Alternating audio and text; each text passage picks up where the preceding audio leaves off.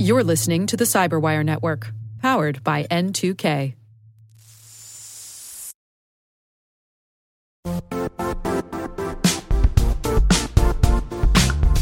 And now, a word from our sponsor, Zscaler, the leader in cloud security. Cyber attackers are using A I in creative ways to compromise users and breach organizations. In a security landscape where you must fight A I with A I, the best A I protection comes from having the best data. Zscaler has extended its zero-trust architecture with powerful A I engines that are trained and tuned by five hundred trillion daily signals. Learn more about Zscaler Zero Trust plus A I to prevent ransomware and A I attacks. Experience your world secured. Visit zscaler.com slash zero trust AI.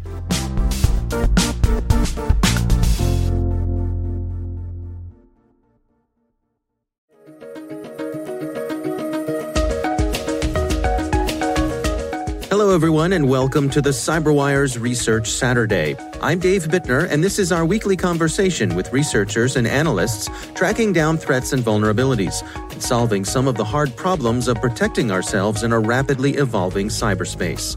Thanks for joining us.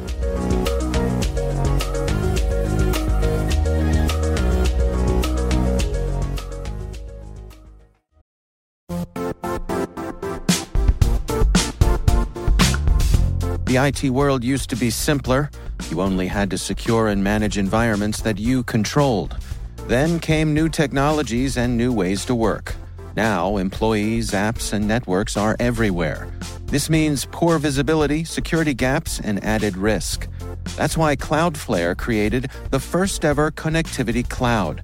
Visit cloudflare dot com to protect your business everywhere you do business.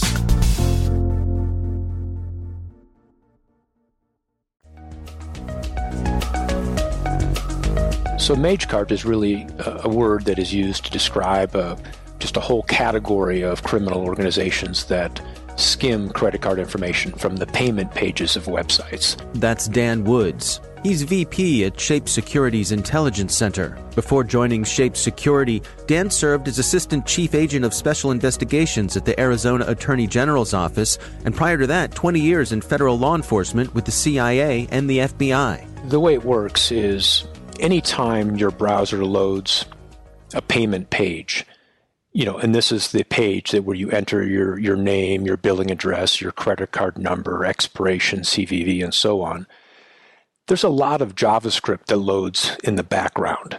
Some of these payment pages have, you know, ten, fifteen, twenty different JavaScript files that all load. What MageCart refers to is the uh, criminal organization's attempt to modify one or more of those JavaScript files so that when it's loaded, it is doing something malicious. Specifically, it is taking all the information entered into the payment page and uh, serializing it into an array and then sending it to some drop site where the criminal organization can then uh, exploit it. So uh, it's really just making changes to the payment page, to the JavaScript, that the uh, the owners of the website aren't aware of.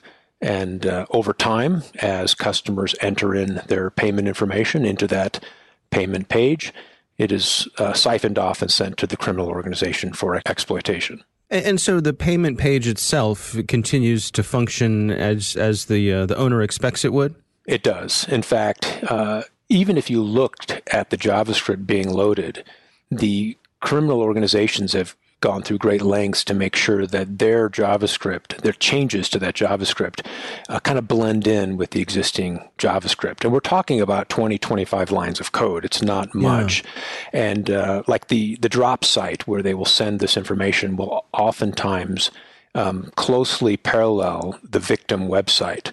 Uh, so in the British Airways example, Um, you know, British Airways is the domain or is, is the website, and the drop site was baways dot com. So, uh, you, and uh, victim after victim after victim, the U R L of the drop site uh, tries to closely match that of the victim organization. So it takes a really trained eye to look at those JavaScript files and identify that malicious changes uh, have been made. And by what methods are they going in and making the changes to the JavaScript files? Well, oftentimes these JavaScript files are created by third parties and even hosted by third parties. So they'll attempt to compromise those third parties. Uh, so in the uh, British Airways example, I think it was uh, a JavaScript file served by uh, something called Modernizer uh, mm. that they were able to make changes to. So then when the British Airways site loaded that JavaScript file, it also loaded the changes that the criminal organization introduced. So not making changes to the British Airways infrastructure, but to third parties that the British Airways infrastructure relies upon. Now, when someone who has fallen victim to this um, finds out that their website has been compromised, I mean, how, how does that usually play out? What, what are are there indications? At what point do they know they have a problem? Well, you know, it depends on the uh, the level of attention that these organizations are paying to their runtime environment. Uh, and Clarity, uh, there's an organization, Clarity Connect, that was also targeted by a MageCart. The administrators noticed that the changes had been made to the JavaScript file, so they removed it. And then uh, they were subsequently uh, added again, and they removed it again. Hmm. So what happened is the the bad actor sent a message to the uh, to the administrators, uh, something like, uh, if you will delete my code one more time, I will encrypt all your sites, you very bad admins. Uh, so, you know, it's it all depends on the level of attention that the victim site is, is paying to the runtime environment. So the, the lesson here, if you're going to protect yourself from MageCart, uh, you need to monitor your runtime environment. And uh, if there are any changes, then alerts need to be fired so people can look at those changes and make sure they're authorized. Can can we dig into that a little bit? Can you can you describe to us what what does that process entail? Well, what happens is, you know, MageCart and other malware like it, they they must, you know, hook into the same browser A P Is that the legitimate developers do. So when they do that, they're creating a signal or an anomaly that are detectable, but you have to be, you know, looking for it in order to detect it. And is is that some of the the types of uh, tools that you provide at Shape? Indeed, right. That uh, anything that negatively impacts our customers, uh, these are problems that we are attempting to solve, including protection against MageCart and malware like it. Well, let's move on to uh, Genesis. Can you give us a description? What are we dealing with here? Yeah, Genesis is an online marketplace. It's not even on the, you know, dark web. It's uh, anybody can point their browser to it. Um, and it's meant to defeat the we don't recognize your device countermeasure that is implemented using browser fingerprinting. And I'm mm-hmm. sure you've encountered that before when you go to log into your bank from a new browser. It says, you know, we don't recognize your, your browser. We don't recognize your device. And then a second factor of authentication is typically triggered. Well, you know, fraudsters, you know, uh, that's an obstacle to them. So they've come up with, you know, a, we, a, a way of uh, circumventing that. So what happens is you have uh, malware that is sitting on, you know, a victim's machine, and it's collecting not just usernames and passwords, but it's collecting all the attributes that are used to generate browser fingerprints. So things like, you know, browsing history, screen size, uh, cookies. A lot of the attributes that a browser fingerprinting countermeasure would use to generate that browser fingerprint mm. is all being collected by the malware and sent up to the Genesis marketplace. Mm. And then a bad actor uh, will use a Chromium-based browser and uh, a Genesis security plugin. And what, what the Genesis security plugin will do is take all that information collected by the malware and turn the uh, the Chromium-based browser into a close replica of the victim's browser. You know, and there are probably, at the last time I checked, over one hundred eighty thousand of these. Uh, well, Genesis Marketplace calls them bots, but they're not really bots. They're, it's kind of a misnomer. It's just a collection of usernames, passwords, and uh, browser attributes, cookies um, associated with a victim machine. And uh, about one hundred eighty thousand of these up there. And that may not seem like a lot, but keep in mind when you buy one, it is removed from the marketplace. And I've uh, just randomly grabbed ten or twenty of these bots to see how long they stay on the marketplace. And they're typically gone within a few weeks, you know, sold to somebody. So hmm. one hundred eighty thousand of these so-called bots translates to millions of compromised machines uh, collecting usernames, passwords, and browser attributes every few weeks. It's being, you know, kind of recycled throughout the marketplace. And, and then, so the the notion here is that it's it's one step that they can use to try to uh, circumvent, say, a call for a second factor in authentication. That's correct, and uh, it's it's pretty effective, uh, meaning that the information that it collects to uh, uh, from the victim's machine isn't uh, just the information needed to generate a browser fingerprint. It has virtually everything about that environment that the bad actor needs in order to uh, circumvent that countermeasure.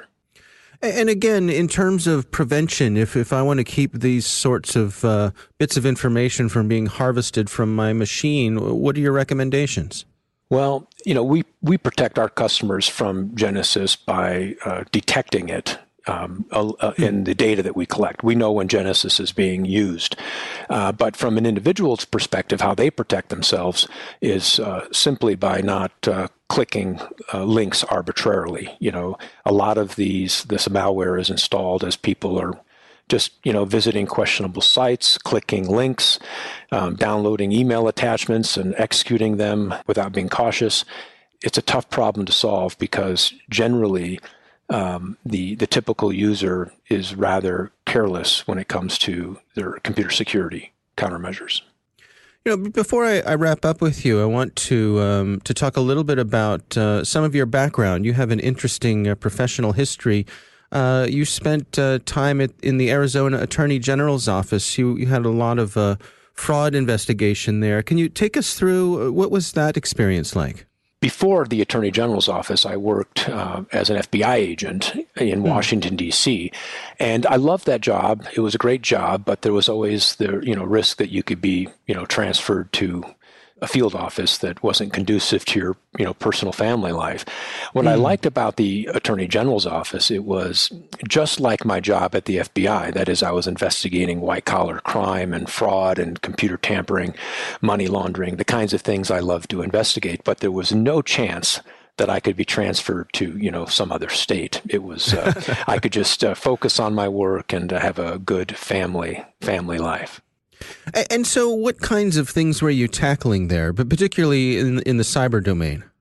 Well, um, a lot of the computer tampering cases that uh, I investigated involved uh, typically a rogue I T person who would uh, exceed uh, his or her access or uh, authorized access in order to do something malicious.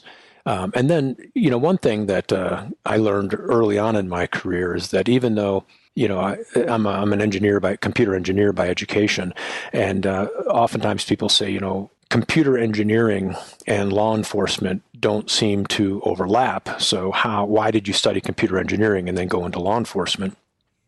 And it actually does overlap quite a lot. It isn't just computer tampering and computer hacking cases that require technical skills. Uh, I probably used my my engineering education and my computer expertise on every single case, um, hmm. whether it be a drug case or, uh, you know, it could, it could have been a burglary, uh, because oftentimes these cases uh, involve digital evidence and uh, like a computer is seized and uh, emails are, are uh, extracted. So understanding email headers and how to uh, geolocate somebody, understanding um, the, you know, how useful or useless an I P address can be in uh, attempting to identify the perpetrator. Uh, all of these things are important for virtually every type of investigation, not just uh, computer crimes. Now, from your perspective, the time you spent in all those investigations, are are there areas where you think um, people are, are generally falling short? I mean, do you have uh, general advice from, from the time you spent sort of on the inside of those sorts of investigation, things that people should be doing that perhaps they're overlooking? I think without fail, it's uh, leadership's inability or, or unwillingness to give it the funding and uh, the priority that is needed. Um, hmm. It's it's typically not funded well, not staffed with experts because they don't want to pay uh, for experts, and then they're victimized and they and they wonder why. And you can see this play out across, I mean, just read the papers and you'll see the people with the very best cybersecurity posture, with the best staff, are typically those uh, who a few years earlier encountered huge breaches and lost, you know, hundreds of millions of dollars in uh, in brand value because of uh, very public breaches. Unfortunately, people are waiting until there is a breach, until uh, their customers are victimized, until their brand is damaged, before uh, taking cybersecurity seriously. You know, I, I've I've heard in conversations I've had with other folks at the F B I that um, a lot of times it's been their experience that people are hesitant to reach out to the F B I or law enforcement, that, uh, you know, they're embarrassed or they don't want the publicity. But do you have any insights there? Is, is that is, is that a, a, a good line of thinking, or should they uh, overcome that and reach out? Well, I think they should overcome it and reach out. But uh, F B I hasn't uh, helped itself uh, by, you know, those companies who do reach out. There is often times, uh, you know, public uh, exposure of the information. So right. F B I needs to do better at protecting, uh, you know, the companies that are coming forward, and the companies uh, need to, I think, uh, come forward more often. So both are at fault there. Uh, I think one thing that companies can do more of that they're not doing is reaching out to their victims. Uh, for example, we talked about Genesis and, and the malware collecting all of these usernames and passwords. Well, right now, what customers uh, will do is just reset the password. Well, uh, that's kind of a fool's errand, because there's malware on the victim's computer. Uh, the mm-hmm. bad actor will just get the new password uh, once the malware collects it. So the better course of action is to reach out to the victim and say, hey, you have malware on one of your computers. You know, we'd like to uh, get a copy of it so that we can understand it. Uh, we'd like to know, did you click on any links recently? Did you get any phishing emails or text messages? Uh, there's a lot of intelligence that could be gathered simply by reaching out to these victims. But uh, nobody's doing it. Um, they're just uh, continuing to reset passwords and uh, and hope that, you know, the victim is is protected. Our thanks to Dan Woods from Shape Security for joining us.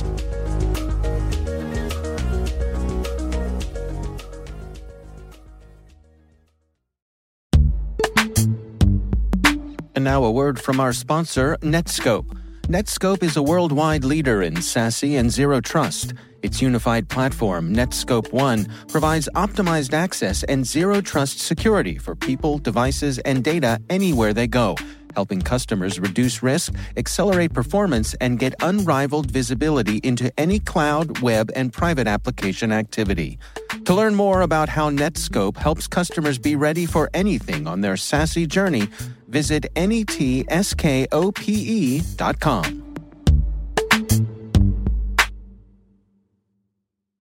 The Cyberwire Research Saturday is proudly produced in Maryland out of the startup studios of Data Tribe, where they're co-building the next generation of cybersecurity teams and technologies.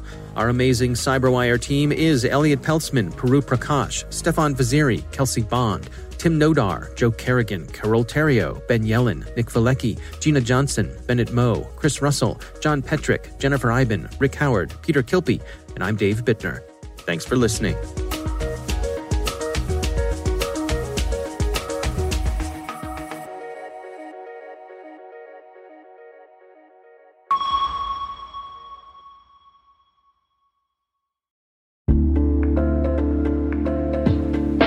Hi, everybody. It's Maria Varmazas here, your host over at T-Minus Space Daily, and sometimes a guest on Hacking Humans, too. We here at N two K Cyberwire work hard to bring you concise, intelligence-driven news and commentary, and we'd like to know how we're doing. Please take a few minutes to complete our audience survey and share your feedback to help us continue to grow and meet your needs. Visit cyberwire.com slash survey. That's cyberwire.com slash survey to get started. Thanks so much for your input as we reach for the stars. It means the universe to us.